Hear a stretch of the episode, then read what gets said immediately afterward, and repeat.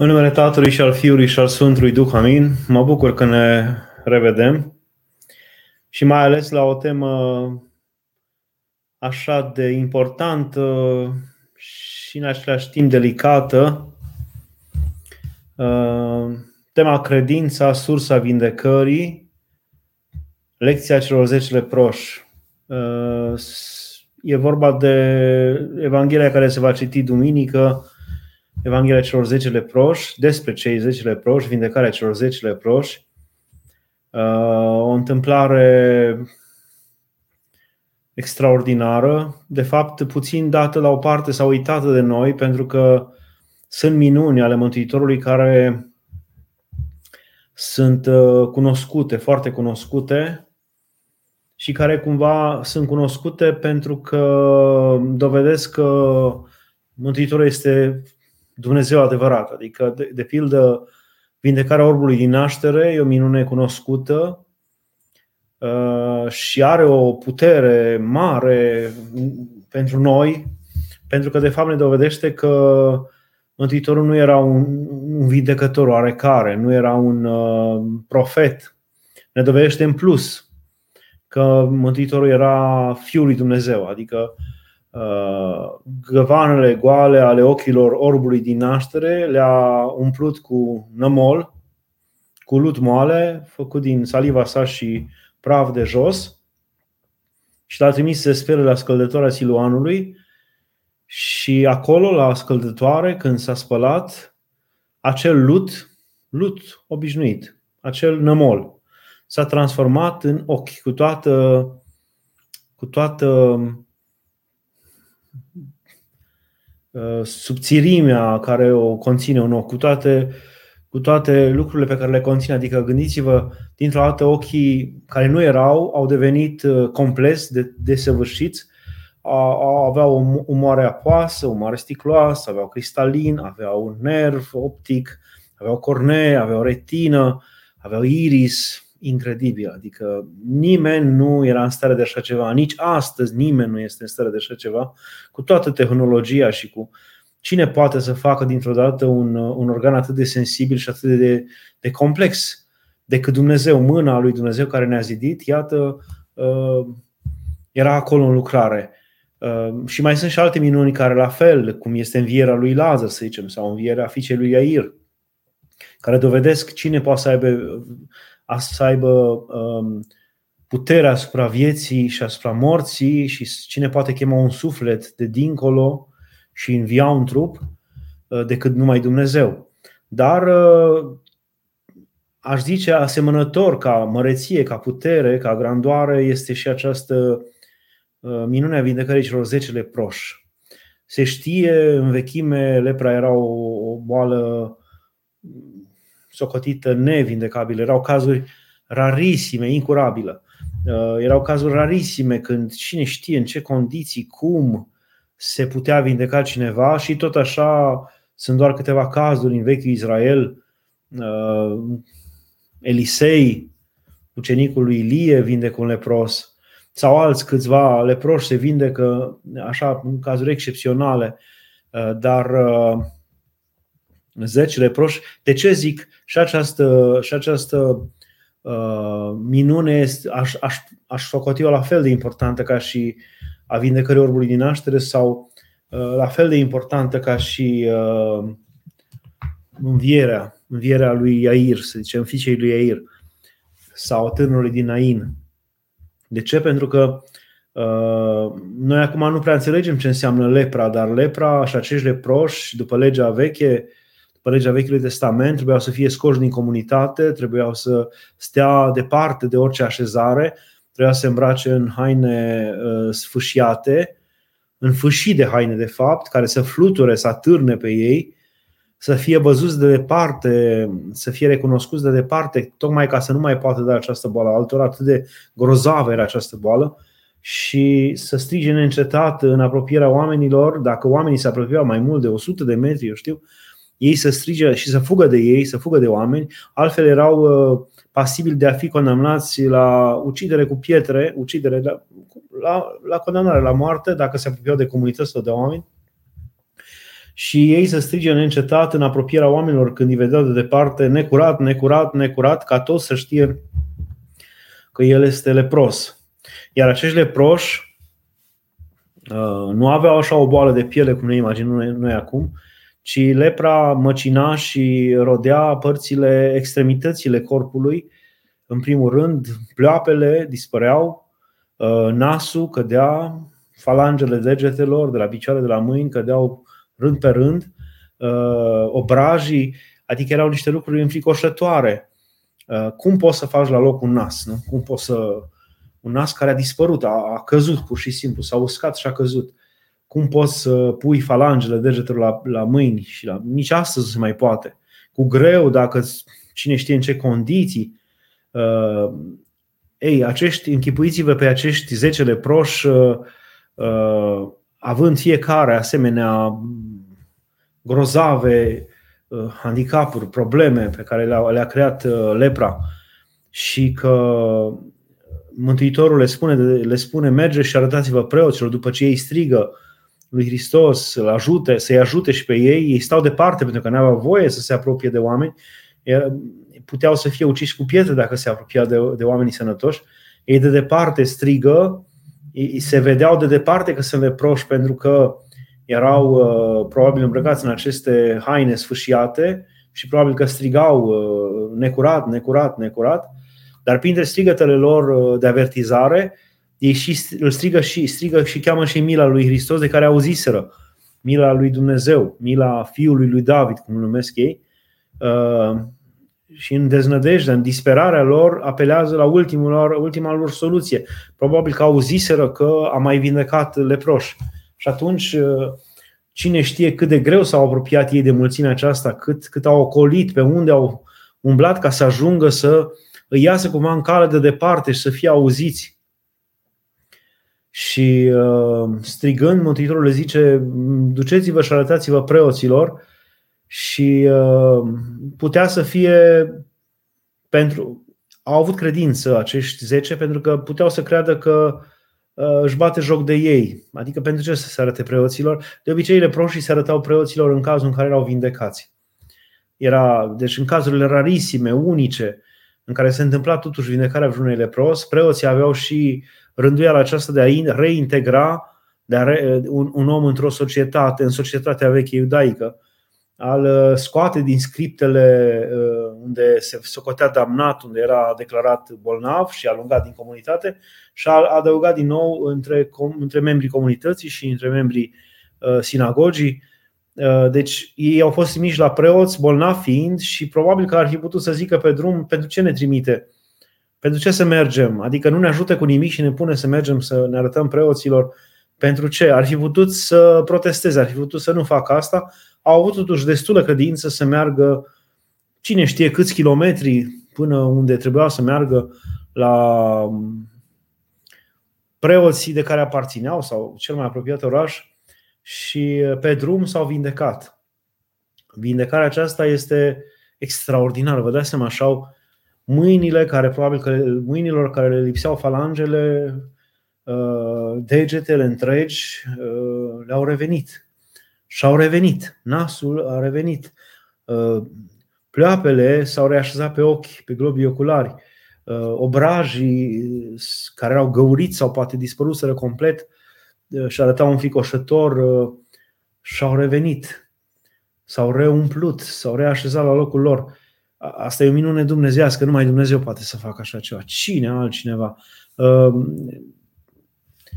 Neeman sirianul, când venise la Elisei să fie vindecat de lepră, avea o pată a leprei și era disperat că știa că se va întinde lepra. Avea o pată pe corp pe care și-o ascundea. După ce s-a cufundat de 7 ori în Iordan, i-a dispărut acea pată.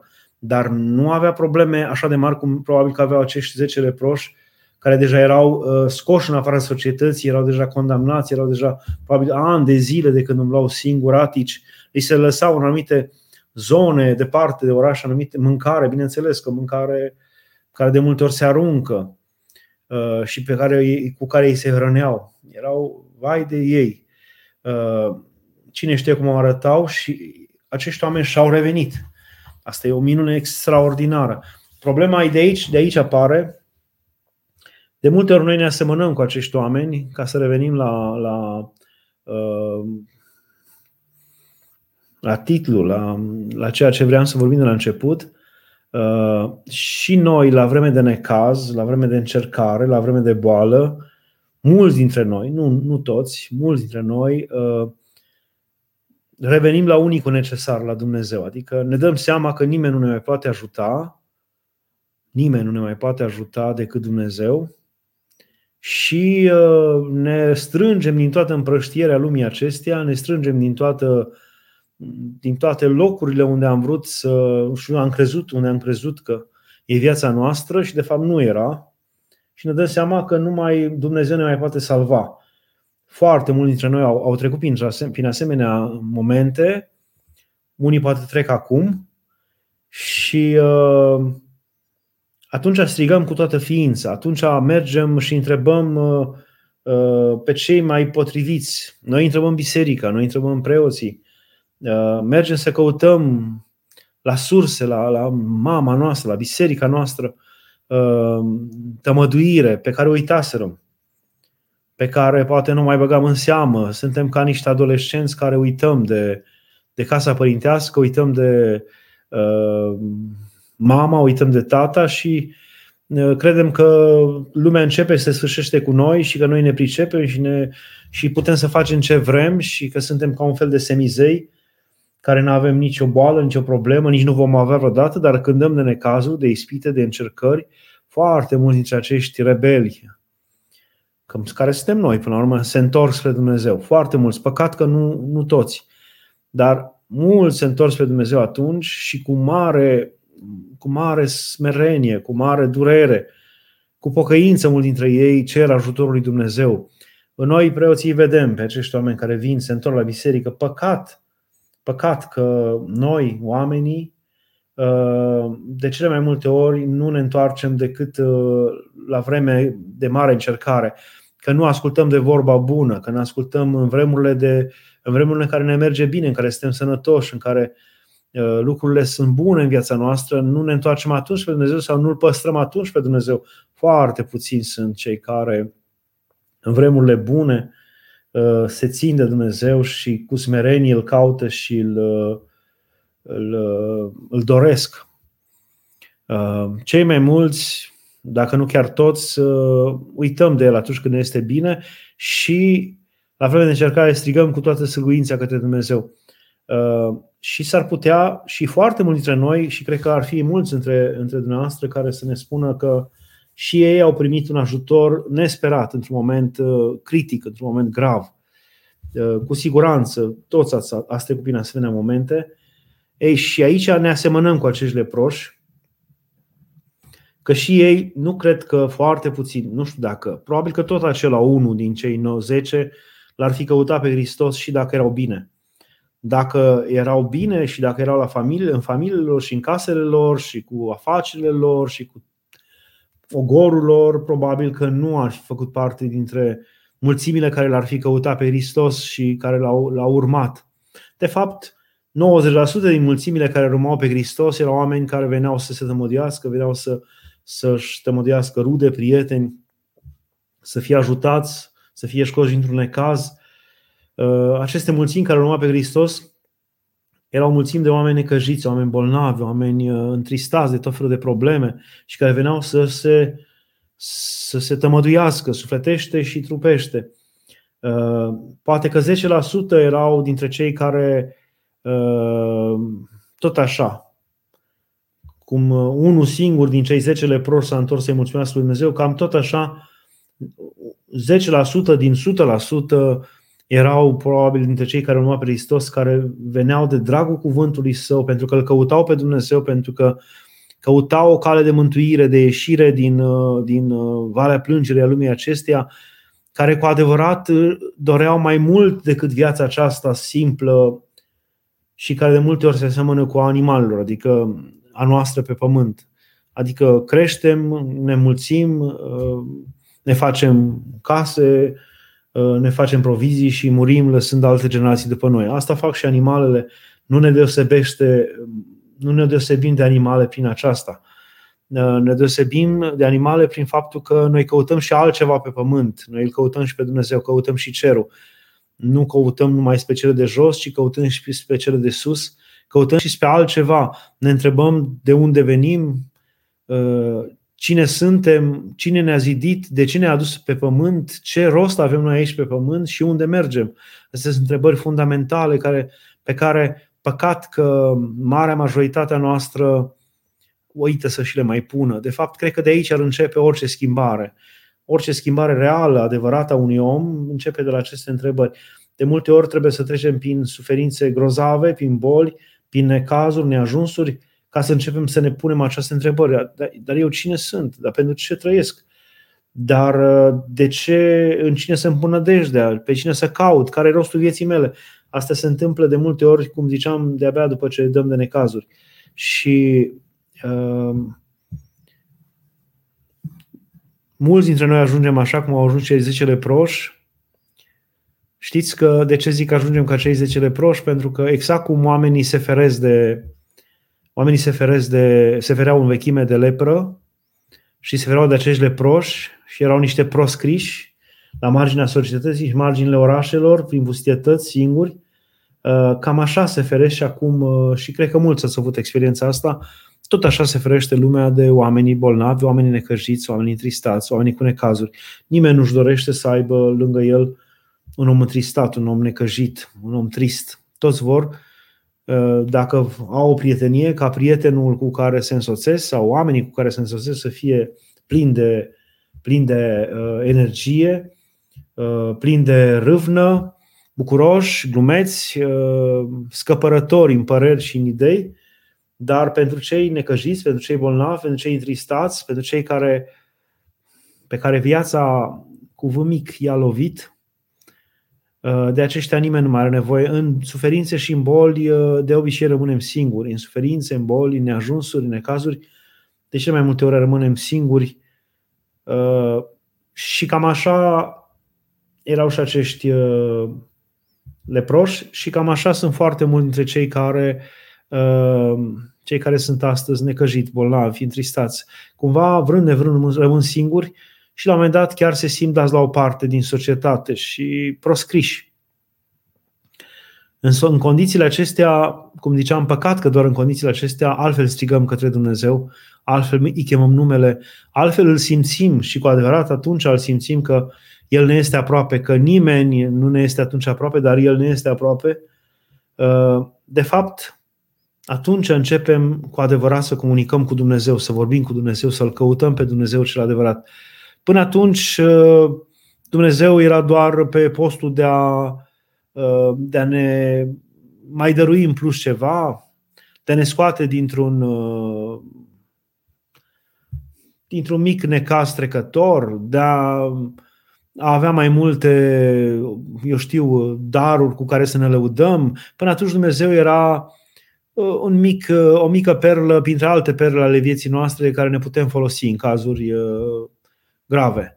Ei, de-abia acum Dumnezeu devine singurul, unicul necesar și omul se întoarce la unicul necesar și strigă la Dumnezeu cu toată credința. De multe ori poate v-a spus problema și v-ați întrebat de ce Dumnezeu nu m-a auzit când am strigat de multe ori către El.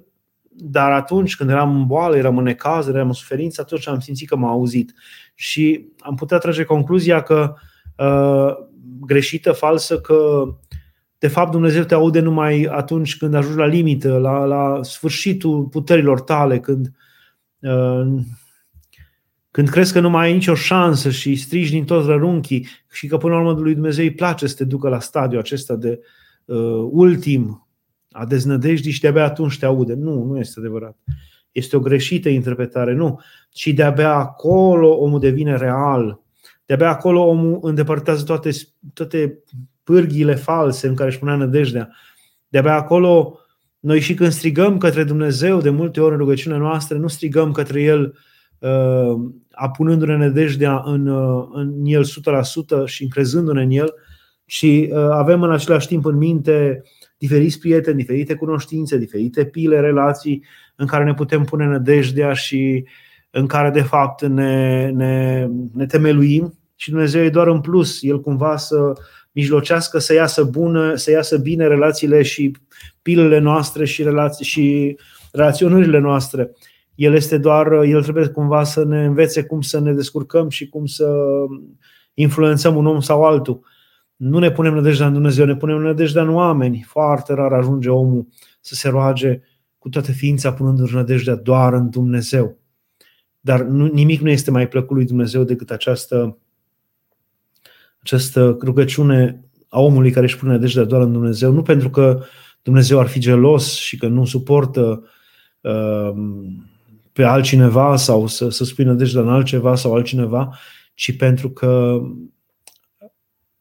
este singura posibilitate de a avea relații vii, adevărate cu Dumnezeu. Restul sunt formale. Dumnezeu nu poate fi unul dintre ceilalți. În viața noastră Dumnezeu nu poate fi unul dintre ceilalți. Ori este primul și unicul, ori nu este. Dacă îl pui pe Dumnezeu unul dintre ceilalți, ca și cum ai avea, un diamant de mare preț, cel mai important, cel mai mare diamant din lume, care nu are comparații, nici preț nu are, l-ai pune pe lângă tot felul de pietre prețioase, mai puțin valoroase sau chiar deloc valoroase și ai zice că toate sunt valoroase și importante, nu se compară. O asemenea greșeală ar fi colosală. Sau cum ai pune, exact cum ai pune Biblia și ai zice tot la fel de importantă ca Biblia e pentru mine cartea, tot felul de cărți. Cine știe ce cărți noi, moderne, ale Virginia Woolf. Sau Biblia o pui pe același plan cu cărțile care vorbesc despre cărți polițiste, să zicem. Ar fi o blasfemie. Nu se compară valoarea Bibliei cu orice alt tip de carte inventată de om, creată de om. Biblia are o valoare absolută ca adevăr, iar acele invenții ale omului, acele teorii, acele perorații sunt și ele valoroase într-o mică măsură, dar foarte mică măsură față de Biblie. E așa, îi place lui Dumnezeu atunci când cu adevărat îl găsim pe El ca unicul necesar. De ce îi place asta? Pentru că dacă El ar răspunde atunci când printre altele, îl punem și pe El printre altele, nu-i dăm valoarea necesară, niciodată se poate strica definitiv relația noastră cu Dumnezeu. Se poate strica pentru totdeauna. Dumnezeu nu este un băiat bun cu care te poți bate pe umăr. Dumnezeu este foc arzător.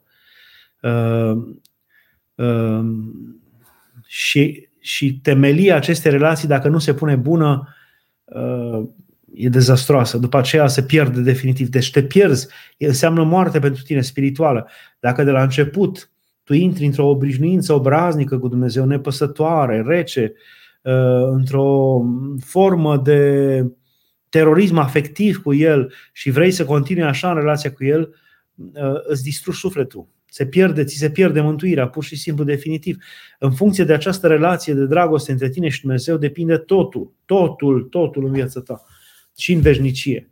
Așa încât Dumnezeu ține foarte mult. De aceea de multe ori Dumnezeu nu reacționează sau pare că nu este atunci când îl chemăm cu jumătate de glas, atunci când îl chemăm cu puțină credință, așa când îl chemăm printre altele avem și alte nădejde, avem și alte pârghii de care ne folosim, dar printre altele îl folosim și pe Dumnezeu. Mergem și la nu știu ce ghicitoare, mergem și la nu știu ce oameni care să ne ajute cu energie pozitivă, hai să apelăm și la Dumnezeu. În cazul acesta nu prea reacționează Dumnezeu, nu pentru că n-ai mers unde trebuie, ci pentru că l-ai pus pe Dumnezeu printre ceilalți. Mi-aduc aminte de o maică care mergea la București să vorbească, de obicei la Drăgănescu, să vorbească cu părintele Arsenie Boca și de fapt s-a gândit într-un an să meargă să-și cumpere sandale din București.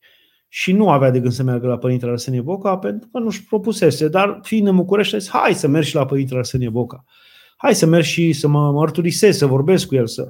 Și părintele a așteptat-o aproape de biserică și a zis, nu te primesc.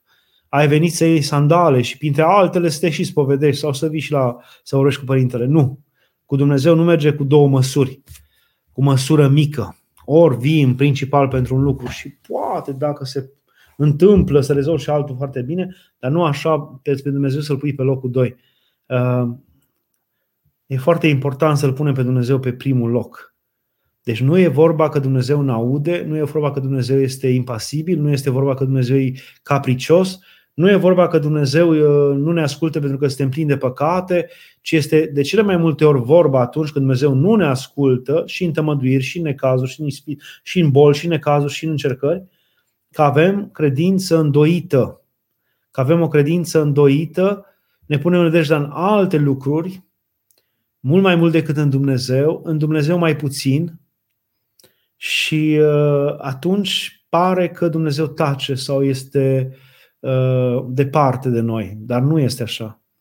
Dumnezeu nu tace și nu este departe de noi, așteaptă. Exact cum tu, dacă, să zicem, te căsătorești, n-ai putea să nădăjduiești la o relație bună cu soțul sau soția ta dacă îi spui soțului sau soției că te iubesc foarte mult, te iubesc ca și pe cățel, ca și pe pisica, te iubesc ca și grădina de lângă noi, te iubesc ca pe toți ceilalți, e și tu printre ceilalți.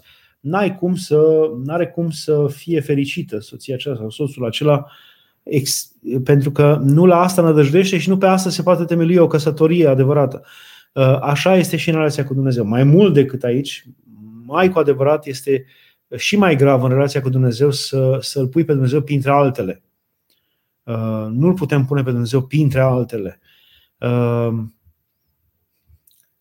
Dacă o să fie, mi se spunea să vorbesc o jumătate de oră și după aceea dacă veți avea întrebări.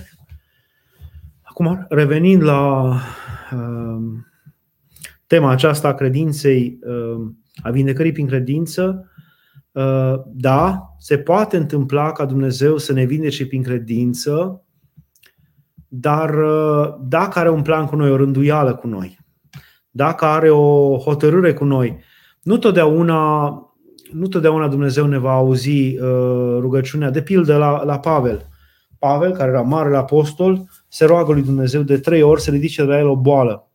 Și Dumnezeu hotărăște și îi transmite cumva, îi mângâie inima și îi transmite că nu este de folos să ia această boală, pentru că mai mult se va desăvârși harul lucrător al lui Dumnezeu în Pavel prin boala aceasta și va avea mai multă lucrare decât dacă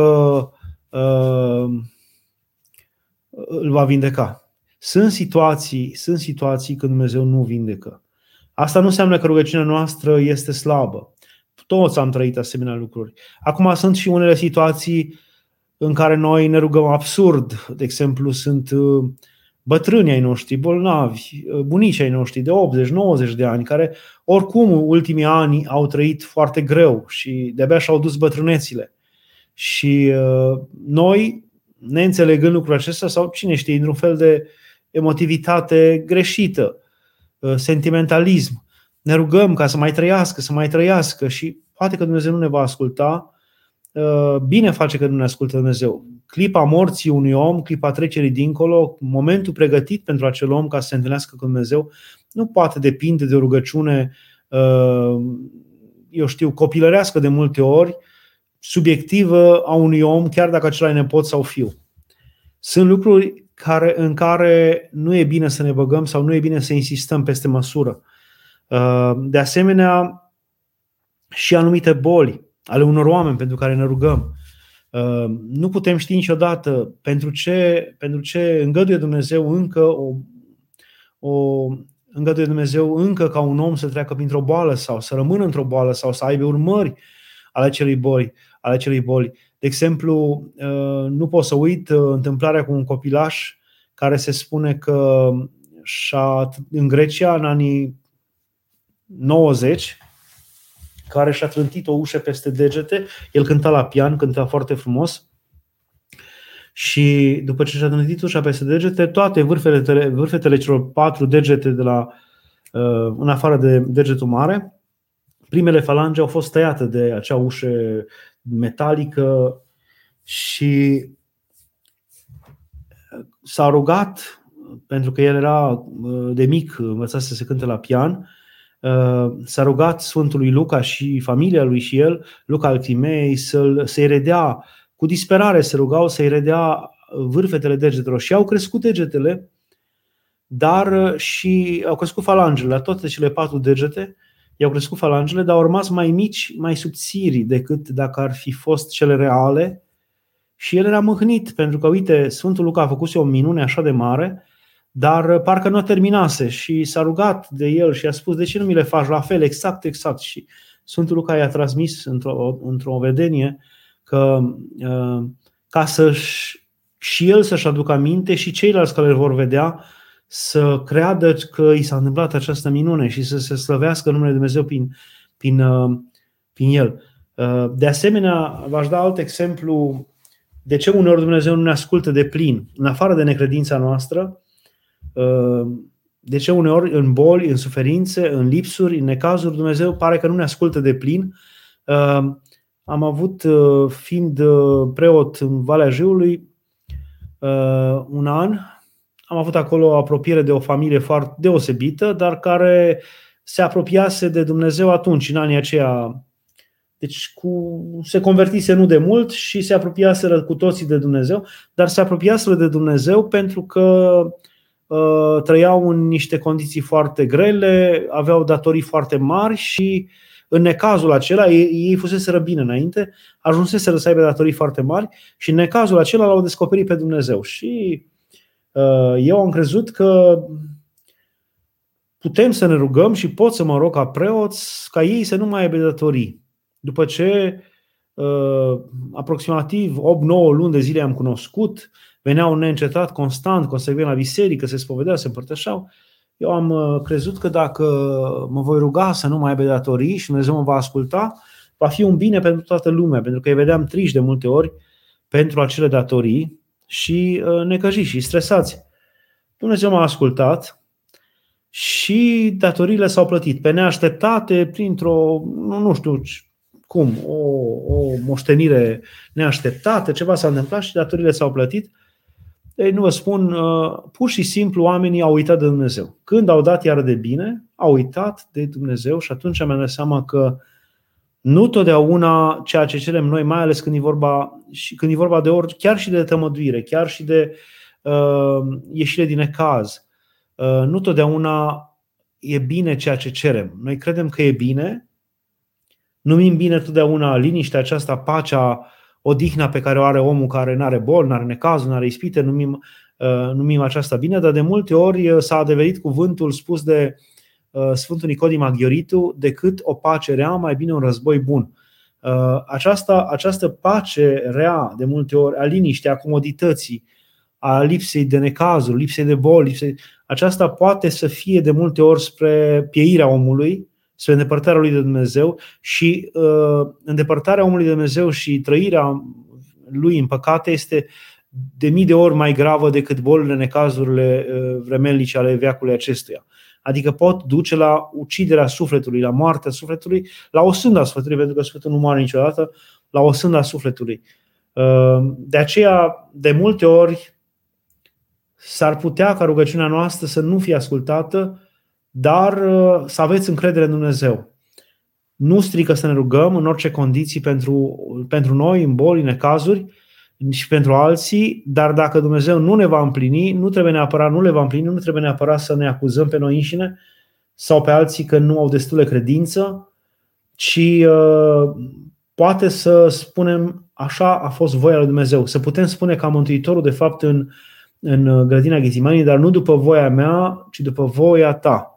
Să nu fie după voia mea, ci după voia ta, Tată. Sunt deja câteva întrebări. Cineva spune: bună seara, părinte, am o întrebare, ne putem încrede în vise? Nu. Părinții sunt foarte, foarte insistenți și Scriptura în sine, mai cu seamă înțelepciunea lui Solomon, care spune: nebun este cel ce se încrede în vise. Țin minte pe bunica mea, care, țărancă fiind, spunea totdeauna când vedea pe un om că muncește toată ziua, face tot felul de noi idei prin curte. Fie era acolo la noi în sat cineva care pe neașteptate avea idei și făcea și le punea în practică. Idei de multe ori naive, ale roadele viselor lui, și ea zicea: ăsta ce visează noaptea, mama face ziua. Dar o spunea ca pe o greșeală, deci nu se face așa ceva. Ei, părinții, mai ales marii părinți ai bisericii, ne îndeamnă să ne ferim de a crede în vise. Chiar a rămas în istorie un mare episcop sfânt la început, din Pont, adică din nordul Asiei Mici, din Turcia de astăzi, nordul Asiei Mici, în perioada când aceasta era sub stăpânirea bizantină, adică acolo erau oameni credincioși. Era un episcop mare, cunoscut, iubit de oameni, făcător de minuni în Pont, care încetul cu încetul l-a ispitit diavolul cu tot felul de vise care se împlineau. Și a început să spună: va fi un an secetos. Și se împlinea. Am avut vis că vor veni peste noi nu știu ce migratori, și se întâmplau. Adică lucruri pe care diavolul le putea prevede prin puterea sa de înger căzut, putea prevede sau putea chiar să le producă, să pună în mintea migratorilor să treacă pe acolo, să treacă prin foc și prin sabie cetatea. Și s-a întâmplat ani de zile vise din când în când care s-au dovedit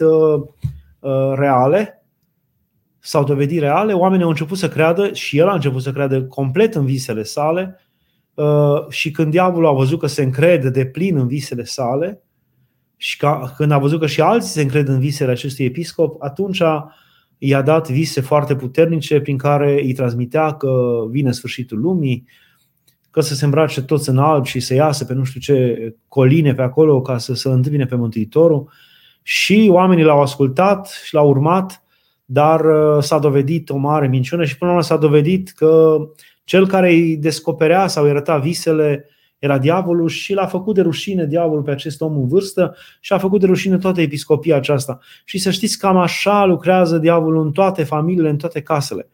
Și atunci când pare că anumite vise se împlinesc, de obicei, rarisim este să lucreze Dumnezeu prin vise în viața unui om. Poate o dată de două ori într-o viață, poate, dar nu cred nici atât.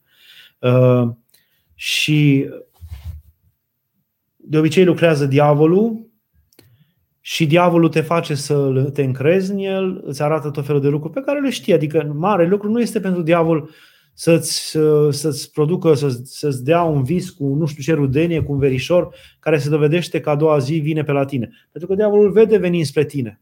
Și tu zici: măi, dar cum l-am putut eu visa și uite, m-a sunat a doua zi sau uite, a venit la mine. Diavolul știa că urmează să te sune și nu face mare lucru. Dar tu ești entuziasmat de visele tale și începi să te încrezi în ele. Diavolul are această timp enorm de a juca roluri. Deci el e un saltimbanc al tuturor veacurilor, e un fel de măscărici care joacă tot felul de roluri, îmbracă tot felul de haine ca un actor, numai ca să te facă să cazi. În funcție de predispozițiile tale, dacă ești predispus spre vise, prin vise te va face să cazi. Dacă ești predispus să le crezi, dacă ești predispus spre numerologie, să le tot succes să le învârtești numerele, dacă ești predispus să crezi cu superstițios în anumite zile, că sunt mai negre, că sunt mai albe, că va lucra prin acestea, te va chinui prin acestea și are timp și răbdare cu tine ani de zile până te face să te încrezi în visele tale, după care te duce la greșeli fatale, adică la rupturi totale în familie. Cum am avut eu nenumărați oameni care pur și simplu, după ce ani de zile au avut vise premonitorii care s-au adeverit, diavolul și-a bătut joc pur și simplu de ei până la capăt, în sensul că au visat rude apropiate care le-au făcut lor vrăji sau le-au făcut farmece sau nu știu ce. Și acest lucru nu a fost adevărat niciodată. Rudele acelea apropiate veneau și ei și se spovedeau și mărturiseau că nu au făcut niciodată așa ceva, dar nimeni nu mai putea să-i scoată din cap acelui om care de ani de zile i se adeveriseră visele, că acum visul ăsta în care a visat pe ruda sa făcând vrăji sau punându-i cine știe ce lucruri prin casă nu e adevărat. Și au murit în supărare și în ceartă fără să se mai împace niciodată, și asta este marea bucurie a diavolului și cu aceste suflete va putea să se laude în fața lui Dumnezeu. Iată, pe aceștia m-au ascultat pe mine, nu pe tine. Acestea despre vise. Deci vă îndemn să nu credeți în vise. Rarisim, dacă totuși anumite vise vă impresionează, rugați-vă și dacă visul se repetă aproape identic, să spuneți și duhovnicului și rugați-vă și faceți canonul de rugăciune ce vi-l dă și duhovnicul și dacă se repetă și a treia oară, atunci ai de discutat dacă e adevărat sau nu. Dacă nu, nu vă puneți nădejdea în asemenea lucruri. În Efeseni, capitolul 6, ne este spus să luăm armura lui Dumnezeu ca să învingem în ziua cea rea. La ce se referă? Luați scutul credinței cu care veți putea stinge toate săgețile arzătoare ale celui rău. Pur și simplu, dacă crezi în Dumnezeu, adică e ca și cum ai spune, săgețile arzătoare sunt gândurile rele, gândurile de îndoială, gândurile de ispitire, gândurile de deznădejde, gândurile în care pui la îndoială prezența lui Dumnezeu, pui la îndoială ajutorul lui, pui la îndoială mângâierea lui, pui la îndoială totul legat de Dumnezeu. Astea sunt gândurile, astea sunt săgețile arzătoare pe care le aruncă diavolul. Iar armura credinței pe care dacă o ai, este cea care te încrezi în Dumnezeu cum se încrede un copil în mama lui, adică poate să-i spună orice vecin și orice om de pe stradă că mama lui e rea și că să nu mai meargă acasă, să nu se mai ducă la ea sau să se teamă de ea, pentru că el are încredere absolută în mama lui. Ei, aceasta e credința pe care ar trebui să aibă omul în Dumnezeu. Mai presus de orice gând ispititor, de tot felul de încercări pe care ți le aruncă diavolul în minte, gânduri de hulă, de bajocorire, de îndoială, tu să crezi mai degrabă în Dumnezeu ca tată, ca părinte al tău, ca iubitor al tău, că te iubește și te dorește și nu-ți la rău și dimpotrivă tot ce lucrează El și tot ce îngăduie El spre binele tău, chiar dacă acum nu înțelegi. Aceasta este credința adevărată care stinge toate aceste săgeți ale diavolului. De ce oamenii în ziua de astăzi nu sunt făcători de pace, ci de vrajbă, bârfe și cârtiri? De ce nu sunt blânzi, meriți cu inima? De ce iubesc minciuna și de ce nu se pocăiesc? Nu cred că, da, mai mult ca în alte dăți probabil, mai mult ca în alte veacuri, sunt oameni acum așa, dar tot timpul aceste ispite au fost pe capul oamenilor, pe oamenii au umblat și oamenii au fost în toate veacurile bârfitori, iubitori de vrajbă, cârtitori, lipsiți de smerenie, de blândețe, adică nu cred că numai acum. Poate că acum se vădește mai tare lucrul acesta pentru că nu mai există cenzura conștiinței și regula morală pe care o aveau altădată, morala creștină, de care măcar nu îndrăzneau să se lepe de pe față și cu care măcar erau certați din când în când de societate, de biserică, și cenzura conștiinței îi mai mustra. Și atunci poate că în vechime sau în veacurile trecute n-au fost așa de vizibile aceste păcate, n-au fost așa de vizibile. Acum sunt atât de vizibile și atât de evidente pentru că, cum zicea Dostoevski, dacă Dumnezeu nu există, totul este permis. Dacă Dumnezeu nu există, totul este permis. Adică poți să faci orice. Dacă tu, și până la urmă, nici nu trebuie să spui că Dumnezeu nu există, să nu te intereseze dacă există sau nu există. Să-ți vezi de treburile tale. Atunci totul este permis. Dacă te raportezi la Dumnezeu ca și cum ai avea ochelari de cal în care vrei să nu, de fapt, nu vrei să-l vezi, nici nu vrei să știi de el dacă există sau nu, atunci poți să faci ce vrei. Și omul face ce vrea și lucrurile care ies firesc din om atunci când soarele Hristos, Dumnezeu, nu mai este care să-l lumineze, pe care să-l vadă omul tot timpul, la care să raporteze, ceea ce este firesc din om sunt buruienile. Exact cum într-o grădină, ceea ce este firesc din grădină, dacă tu nu o lucrezi și nu o plantezi și nu o sapi și nu o prășești, vor fi buruienile, tot așa și din suflet omenesc, ceea ce va ieși firesc vor fi răutățile. Atunci vor ieși cei care sunt lipsiți de pace, adică făcătorii de războaie, de vrajbă, de bârfe, de cârtiri, cei lipsiți de blândețe, gândurile lipsite de blândețe, gândurile lipsite de smerenie, vor ieși minciuna și toate celelalte. Asta e motivul. O altă întrebare.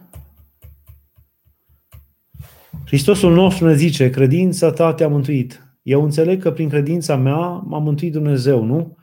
Dacă aș fi vreun yogin, aș cădea repede în înșelare. Vezi, chiar Iisus zice asta. Nu prea înțeleg ce vrei să zici, dar da. Dumnezeu a tămăduit și a vindecat doar oameni care au crezut. La toți, pe toți pe care i-a vindecat, i-a întrebat la început, dar crezi tu în mine? Crezi tu că pot eu face aceasta? Și credința aceasta a fost în multe vindecări pe pământ. Pot fi vindecări pe calea medicală, pe tot felul de căi. Dar vindecarea prin credință, vindecarea de către Hristos, nu se poate face decât prin credință. Așa a cerut-o Dumnezeu. E o legătură foarte puternică între suflet și trup. Dumnezeu vrea în primul rând vindecarea sufletului și de aici încolo să pornească vindecarea trupului. De aceea cere prima vindecarea sufletului și vindecarea sufletului era vindecarea prin credință. Credința în Hristos. Sufletul începea să vindece crezând în Hristos. E ca și cum sufletul începea să vină acasă când o lua pe calea cea adevărată, calea care este Hristos. Găsea această cale, începea să se întoarcă spre casă. Odată cu întoarcerea sufletului spre casă, începea și sufletul să se tămăduiască. De fapt, de multe ori, bolile trupului sunt îngăduite de Dumnezeu ca să oprească sufletul din năvălnicia lui, din năvala lui spre păcat, spre cărări greșite. În momentul în care sufletul găsește cărarea cea bună, trupul nu mai are pentru ce să pătimească.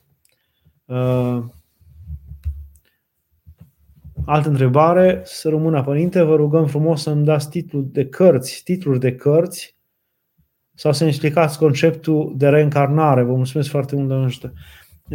Reîncarnarea este o credință pe care o au religiile extrem orientale, hinduismul în general, budismul, pe care au avut-o și unii dintre vechii greci. Nu toți, dar au avut și ei această ispită a transhumanței sufletului din corp în corp. Mai dezvoltată această idee a fost la yogini, la budiști, la brahmani, care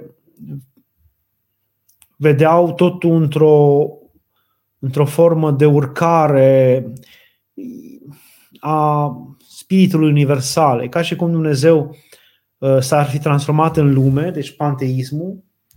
Dumnezeu, cum zice Hegel, s-a alterat, spiritul unic dumnezeiesc s-a alterat, adică s-a stricat, s-a îmbătrânit, așa ceva zicea Hegel, și s-a transformat în diferite forme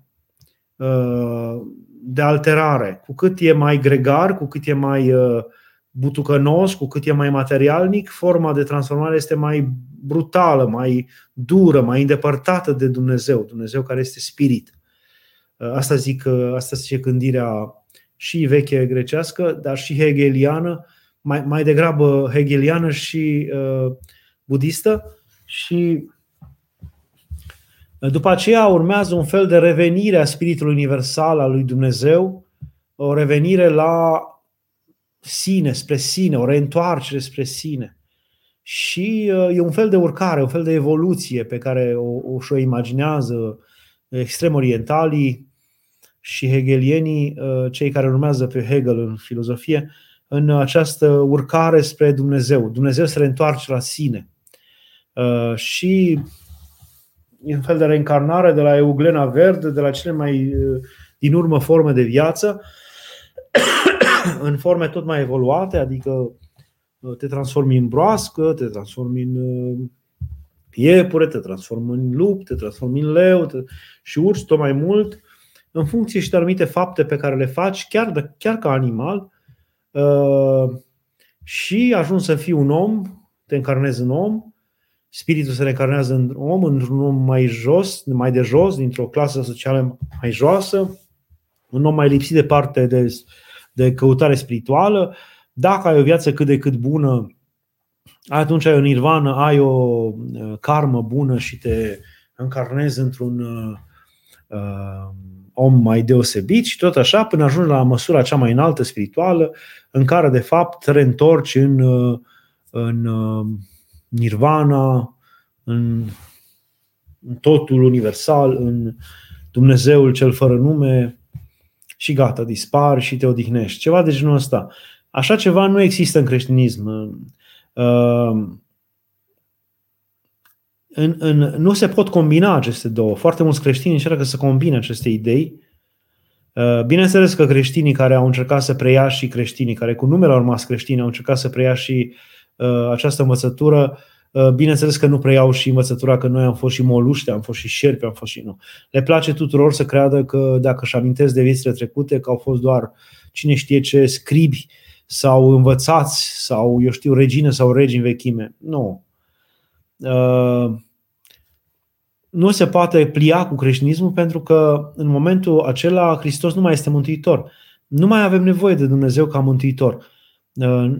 El nu ne mai mântuiește, nu ne mai scoate din moarte și ne duce la viață, ci mântuirea vine prin evoluția pe care o avem noi din trup în trup, din organism în organism și ajungem oricum la desăvârșire. Deci asta este totala despărțire între creștinism și aceste credințe păgâne orientale. Nu există legătură, nu poate fi asimilată în creștinism această învățătură a reîncarnării.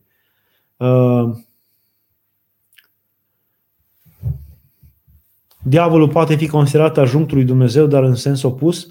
Nu. Nici în un caz. Nu știu, nu poate fi apropiat de numele lui Dumnezeu. Orice asemănare, orice e greșită și e dureroasă. Nu. Diavolul pur și simplu, de exemplu, dacă tu ești păcătos, dacă unul dintre noi e foarte păcătos și îndepărtat de Dumnezeu, putem să ocoti că suntem adjuncții lui Dumnezeu? Nu am nicio legătură. Cain era adjunctul lui Dumnezeu? Nu, e un înger care, și împreună cu el alți îngeri care s-au entuziasmat de propria frumusețe, de propria măreție, de propria inteligență, de propria putere și au crezut că sunt mai presus de Dumnezeu. Și s-au întărit în această mândrie și părere de sine, profitând de bunătatea și dragostea lui Dumnezeu. Și e un răzvrătit, diavolul e un răzvrătit pe care Dumnezeu încă l-așteaptă să se întoarcă. Până la sfârșitul veacului Dumnezeu îl va aștepta să se întoarcă pe diavol. Nu există această așteptare a Tatălui, Fiului Risipitor care îl așteaptă pe om să se întoarcă, este pentru toată făptura care a căzut, nu este numai pentru om. Suferă de o tulburare depresivă de foarte mulți ani, nu am reușit să mă vindec nici în prezent, însă am simțit mereu că Dumnezeu alături de mine, ce aș putea face? Da, să ai nădejdea asta, să crezi în lucrul acesta că Dumnezeu alături de tine, să spui rează-mi tare credința, să spui rează-mi tare credința lui Dumnezeu, dar nu credința numai în înțelesul ei dogmatic, adică să știi că Dumnezeu este treime, că Dumnezeu este om și Dumnezeu desăvârșit, că și toate celelalte, nu numai în sensul ăsta sau acesta doar într-un anumit sens, ci credința în Dumnezeu vie, așa, de a-L crede pe Dumnezeu pe cuvânt. De fapt, asta e adevărata credință la care ne cheamă Hristos, să-L credem pe cuvânt. Și Dumnezeu ne spune, iată, eu sunt cu voi în toate zilele vieții voastre. Așa cum ești în suferințele tale, în durerile tale, în stările tale de anxietate, depresie, Dumnezeu este alături de tine. Să poți crede asta cu toată ființa ta, asta pur și simplu îți ridică sufletul la înălțime, la măsuri înalte, te luminează, te înseninează, te bucură, te face să treci peste aceste încercări ale bolii cu o ușurință mult mai mare decât dacă n-ai avea această credință. La această credință să o ai, iar pentru asta, ca să o ai, trebuie să te întărești și în rugăciunea, în relația cu Dumnezeu, trebuie să citești mai des Scriptura, pentru că este cuvântul lui Dumnezeu și mai ales Noul Testament, și trebuie să îl cauți pe Dumnezeu în Sfintele Taine, acolo unde este, în trupul și sângele Mântuitorului nostru Iisus Hristos, să-L cauți în oamenii necăjiți, bolnavi, pentru că acolo este și în Sfintele Taine. Să-L cauți pe Dumnezeu acolo unde este. Doamne ajută, Părinte, dacă unul dintre soți este mai impulsiv și tinde să ridice tonul când nu este de acord cu ceva, ce trebuie să facă celălalt soț ca să nu dea prilej de contraziceri, să tacă? Da, atunci pe moment mai bine să tacă. N-are rost să ridice și el tonul atunci sau să spună cine știe ce lucru sau să facă gesturi, să întoarcă spatele, să plece supărat sau dacă se poate să tacă atunci și de-abia după ce se liniștesc lucrurile să reiei discuțiile și să spui părerea ta. Cred că mai bine așa. Altfel, cred că nu se rezolvă nimic. Dimpotrivă, lucrurile se agravează. Doamne ajută, Părinte, cum să păstrăm smerenia în contextul în care comunitățile în care trăim și ajungem ne judecă după situația financiară, materială, după succes social, și dacă nu ne ridicăm la standardele lor, suntem marginalizați unii dintre noi. Păi Mântuitorul, nu cred că... Eu zic că putem să rămânem corecți, liniștiți, naturali, firești în mijlocul acestor comunități care... Și de fapt, până la urmă, să ne ferim de asemenea oameni care judecă astfel, în funcție de ce branduri sunt hainele cu care te îmbraci, mașina cu care mergi, și dacă în funcție de asta judecă oamenii, de asemenea oameni trebuie să te ferești încetul cu încetul, nu dintr-o dată. Și oricum să nu te separi, ci să nu ți alegi ca prieteni. Să-ți alegi prieteni și să cauți prieteni, oameni asemenea ție, care merg la esență, care merg la... și care văd în om calitatea și înălțimea cea mai mare și valoarea cea mai mare, nu în haina cu care se îmbracă, nu în mâncarea pe care o mănâncă, nu în mașina cu care se plimbă, nu în casa în care stă. Cred că e o bună soluție de a-ți cunoaște adevărații prieteni și de a-ți cunoaște adevărații oameni din jur, oameni cu o mare. Îi poți căuta și îi poți găsi astfel. Vă rugăm, spuneți-ne ceva despre cărțile de tarot, de care sunt fascinați mulți adolescenți, se joacă cu ele, făcând așa zise citiri. Da, e foarte periculos. Cum am spus, diavolul se pliază după fiecare. Dacă îl cauți în chemarea morților și în mese peste care își dau mâna și cheamă morții, acolo vine. Joacă rolul bunicului, joacă rolul lui Hitler, joacă rolul lui cui chemi tu. Și vorbește cu timbru vocea aceluia, se manifestă, mișcă masa, face tot felul. Dacă îl cauți în stele și în ceruri, ți se arată sub forme de extraterestri care vin, care se arată, care sunt omulezi verzi, care sunt tot felul de... O întreagă literatură care e în America la ora actuală. Dacă îl cauți pe diavol și te înfricoșezi de el, că ți se arată chipuri monstruoase, înfricoșătoare, așa ți se va descoperi sau așa te va chinui toată viața. Dacă te interesează jocurile de noroc, acolo va lucra diavolul, prin jocurile de noroc, prin tarot, prin cărți. Dacă acolo vrei tu să descoperi cele viitoare, acolo te va teroriza, te va chinui. Ori îți va descoperi tot felul de lucruri care te vor urmări toată viața, ca o pacoste, ca o sabie al Damoclei pe capul tău, și de care nu știi cum să mai scapi și vei fi totdeauna înfricoșat.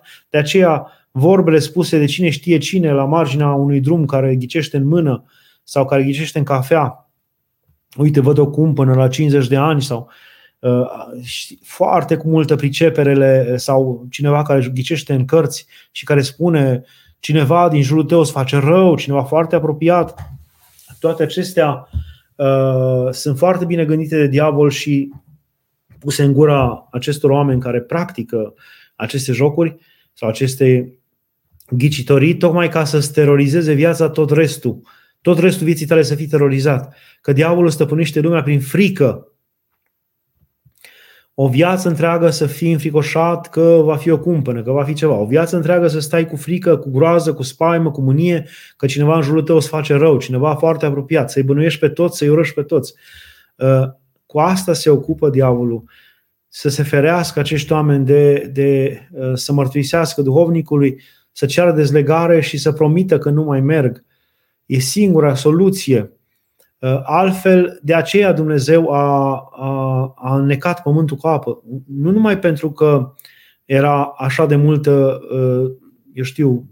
răutate între oameni și desfrânare și nepăsare și nu mai aveau sufletul aproape dispăruse din oameni, ci Dumnezeu a hotărât să nece pământul cu apă, când imediat după ce zice că fiicele oamenilor s-au împrunat cu Fiul lui Dumnezeu, și atunci Dumnezeu a hotărât să înnece pământul cu apă, Fiul lui Dumnezeu fiind demonii căzuți, îngerii căzuți, care s-au împreunat nu în sensul de împreunare trupească, ci care au vărsat din cunoștințele lor magice, din părutele lor vrăjitorii, din cunoștințele lor otrăvite, au luat legătura cu omul. Asta e de fapt, au luat legătura cu omul, cu femeile în principal, dar cu omul în general.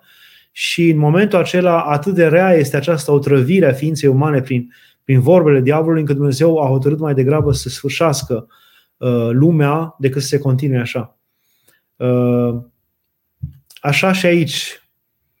Știți că în Vechiul Testament la Moise spunea: dacă este cineva în poporul tău care ghicește în cărți sau ghicește în mațele animalelor sau în stele, să fie scos afară din tabără și ucis și să repezi pe acești oameni, să îi îndepărtezi din tabăra ta.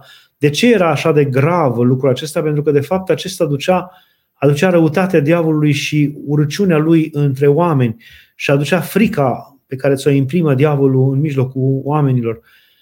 Și Dumnezeu nu vrea acest lucru. Nu vrea să tulbure peste măsură inimile oamenilor, să-i terorizeze o viață. De aceea bine ar fi ca acești copii să oprească, acești adolescenți. Cum îi putem ajuta sfătește și mental pe cei credincioși care sunt în boală, ca să nu cadă în tristețe și în deznădejde? Sunt puține activități pe care mama soțului meu le poate face. Are Parkinson, epilepsie și imobilitate redusă datorită unor fracturi. A fost imobilizată la pat câteva luni. Este tristă, se simte neputincioasă și cade în stări care nu îi fac bine. Stăm cu ea și are aproape toată familia, însă are momente dese de apatie. Foarte greu. Deci, numai din câte a spus, și Parkinson și epilepsie. Bine, măcar că nu este Alzheimer, și înseamnă că asta poate să însemne că poate să înțeleagă și să prindă ce îi spuneți voi. Cred că e bine să îi puneți cărți citite, dacă i-au plăcut cărțile, teatre, să asculte teatru rostit la radio, sau dacă poate vedea, să vadă, să-i puneți lucruri frumoase din natură, pentru că ea nu mai poate ieși. Cred că puteți face lucruri de genul ăsta. Și tot ceea ce știți că îi plăcea sau care mai poate să transmită acum că îi place și că o odihnesc, de la sunetul naturii, a animalelor, a păsărilor, până la sunetul apei care curge și până la, eu știu, cele mai mici bucurii pe care le puteți aduce unui om așa de imobilizat la pat și necăjit, faceți-le. Dacă se poate face, faceți-le. Iar la final, Dumnezeu nu a venit pe pământ ca să ne învețe că noi creștinii, gând de final, n-a venit pe pământ să ne învețe că noi creștinii, dacă vom crede în El, nu vom avea nicio boală, nu vom suferi de niciun necaz, ci vom pluti pe deasupra și vom fi totdeauna pururi tineri înfășurați în mantia noastră nebiruită. Nu. Dumnezeu ne-a spus dintr-un început că în nume necazul veți avea. Singura putere pe care ne-a dat Dumnezeu, de care este mai presus de orice putere, este credința în prezența și în apropierea Lui, credința în dragostea Lui. Este, de fapt, singura putere pe care ne-a dat-o, este aceea care este deplină. De fapt, nici nu avem nevoie de mai mult de atât. Este aceea pe care ne-o spune Mântuitorul, ultimul cuvânt înainte de înălțare: și iată, eu sunt cu voi în toate zilele vieții voastre până la sfârșitul veacului. Faptul că Dumnezeu este cu noi, de fapt, grija și frica cea mai mare a omului este singurătatea. Toate fricile se adună în frica de singurătate, frica de a rămâne singur, al nimănui, a fi nebăgat în seamă, a fi uitat complet. Or Dumnezeu a rezolvat această frică, care de fapt însutește ca și gravitate toate celelalte frici. Le face de 100 de ori mai grave, frica de singurătate. Dumnezeu a rezolvat aceasta prin cuvântul acesta deplin și adevărat, pe care trebuie să-l credem, că Dumnezeu este cu noi în toate zilele vieții noastre până la sfârșitul veacului și după aceea, bineînțeles.